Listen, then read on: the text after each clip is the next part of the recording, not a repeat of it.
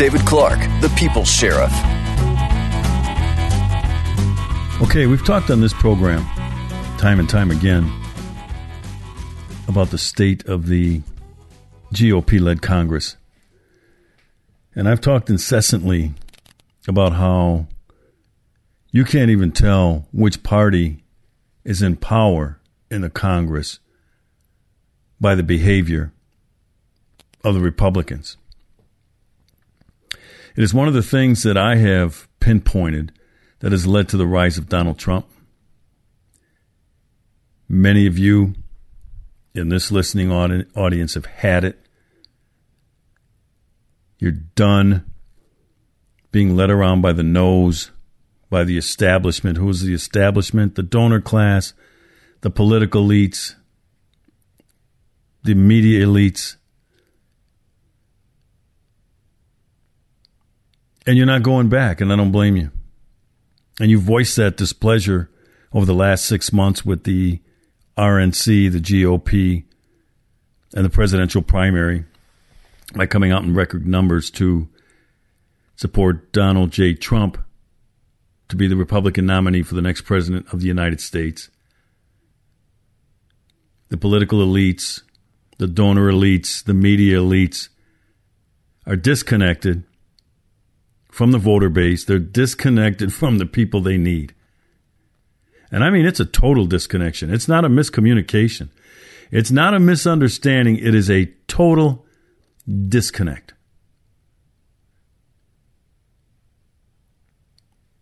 And so you, again, in record numbers, said this is going to be our nominee.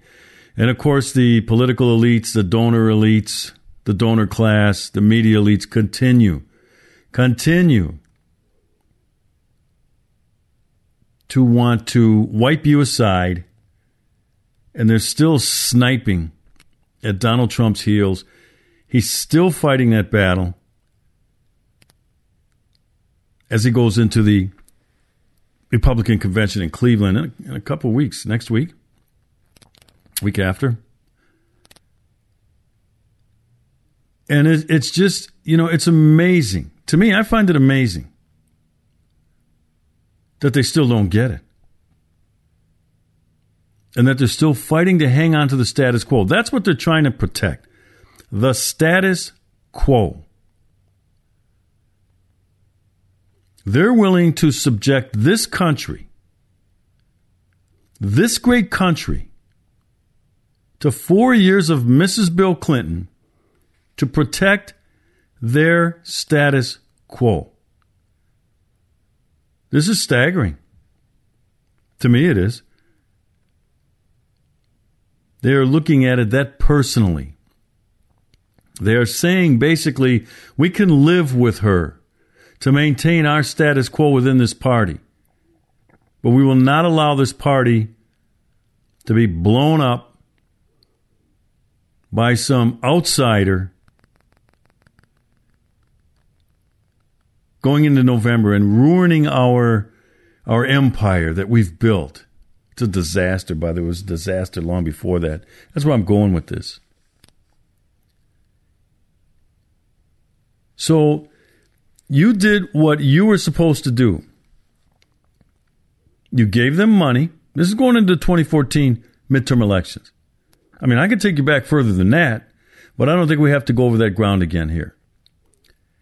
You went out and you voted for all of these Republican candidates and you gave them the Senate. What was the Senate or what was the congressional, uh, the, the, the Republican class in Washington saying? Well, we need control of the Senate. We only have the House. We don't have the White House. We have the House of Representatives. If you give us the Senate, if you give us control of the Senate, we will stop the Obama agenda. And we gave it to them. Did they live up to their word? No, they did not. And I mean, in, in, in ways that just were unbelievable. Some of the spending bills, some of the things that we sent them to Washington to do and to stop and to, to promote, and they did very little. So you've heard me on this program talk about how you can't tell the difference between Democrats and Republicans in Washington, D.C. You can at the state level. There's very little difference. Why? Because that's the ruling class. They may have a different letter after their name, and I'm not talking about all of them, I'm talking about most. Because if I started naming names as to who I think have been reliable, I probably wouldn't use all my fingers up on both hands, in the Senate anyway. The other ones are just go along. So I come across this story, the Daily Signal. It's from July 5th. Rachel Bovard.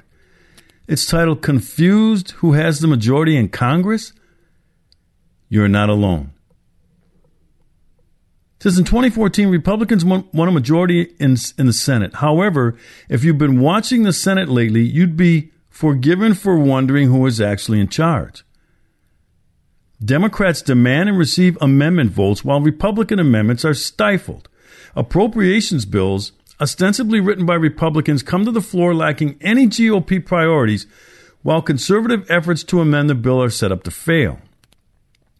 Even more troubling are the policies coming out of the Republican led Senate. Appropriations bills are passed, but at higher spending levels than even President Barack Obama requested. Just this week, the Senate vo- voted to bail out the U.S. territory of Puerto Rico without considering any of the economic reforms supported by conservatives. Things really took a turn last week, however, when the Senate Appropriations Committee advanced its 2017 Foreign Aid Bill.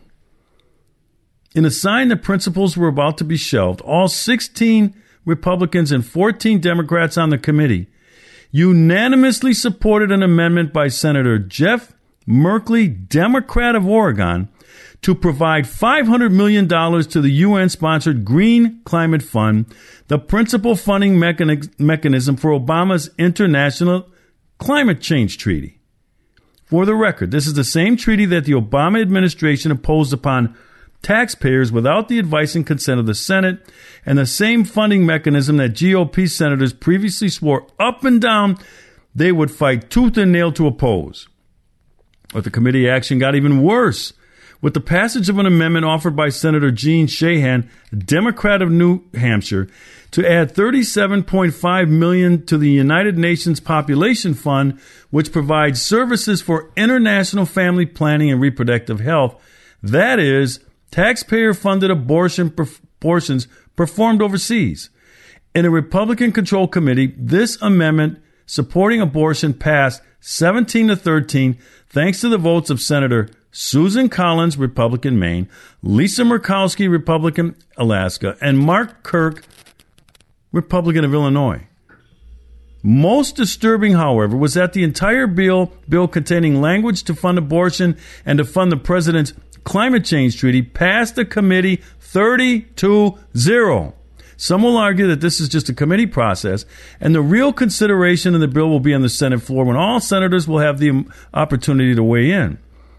Perhaps only if Senate Majority Leader Mitch McConnell, Republican of Kentucky, allows senators to participate in an open process, which he has lately been loath to do.